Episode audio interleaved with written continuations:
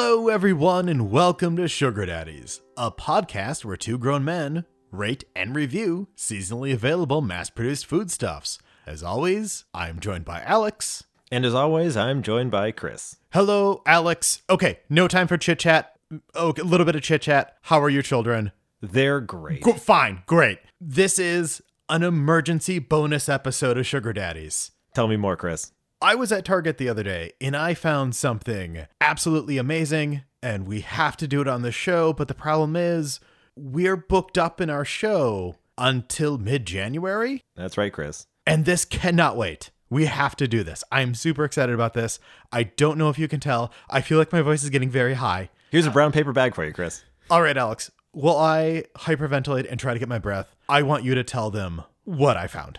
Okay, Chris found the most boring thing imaginable from Nabisco. It is Ritz covered in fudge. And you're right, this is not the most spectacular item ever.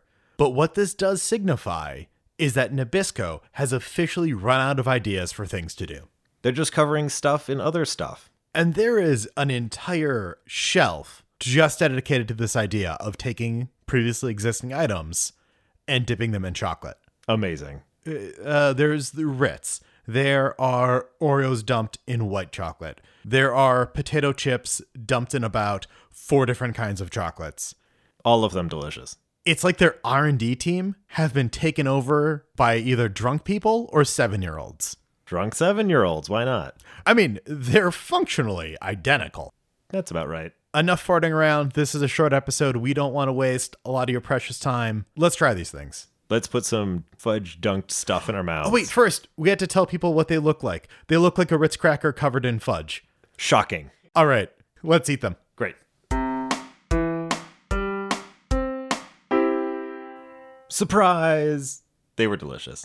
Yes. This is more of a public service announcement than it is really a food review because I want people to know these exist so they can go out and they can begin hoarding them. These are delightful. They're- They're really good, and it, it says very boldly on the box, limited edition. So it's not like, oh, they're new and they're going to stick around for a long time. But maybe if everyone buys a bunch of boxes, Nabisco will get the hint. We need to start a letter writing campaign, perhaps a change.org petition. Uh, I haven't checked how the other one's doing with our bizarre Twinkie flavors, but I'm sure it's doing pretty well. Yeah, I'm sure it's doing fine. To turn this into a little bit more of a food review and not just us fanboying over Nabisco, the fudge on them has a wonderful, firm crunch to it when you bite down. It's not soggy, it's not soft. It reminds me a lot of chocolate covered graham crackers, except a little salty. Yeah, there's a little bit more salt to it, which is actually quite delightful. I'll be I'll be totally honest with you. I just crammed it in my mouth. I didn't really savor the flavor. I feel like I can't even give a good review. Oh, yeah. Oh, yeah. No, I didn't either. Not even a little bit. I was just shoveling them in there.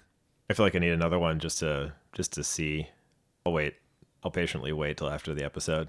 So I think that is where we're going to wrap it up here because we both want more. Yep. I found these and I just absolutely had to share them with everyone because good God, they are amazing. They are so good. Nabisco, well done. What else can you dunk in fudge? Try it, find out. Try it. We dare you. Come on. Yeah, what are you chicken? What are you going to cry? Going to cry, baby? Dunk stuff and fudge. Do it, Nabisco. All right, everyone. Thank you for indulging me in my excitement over fudge covered Ritz crackers. Come back again next Tuesday for a full, real episode. See you then.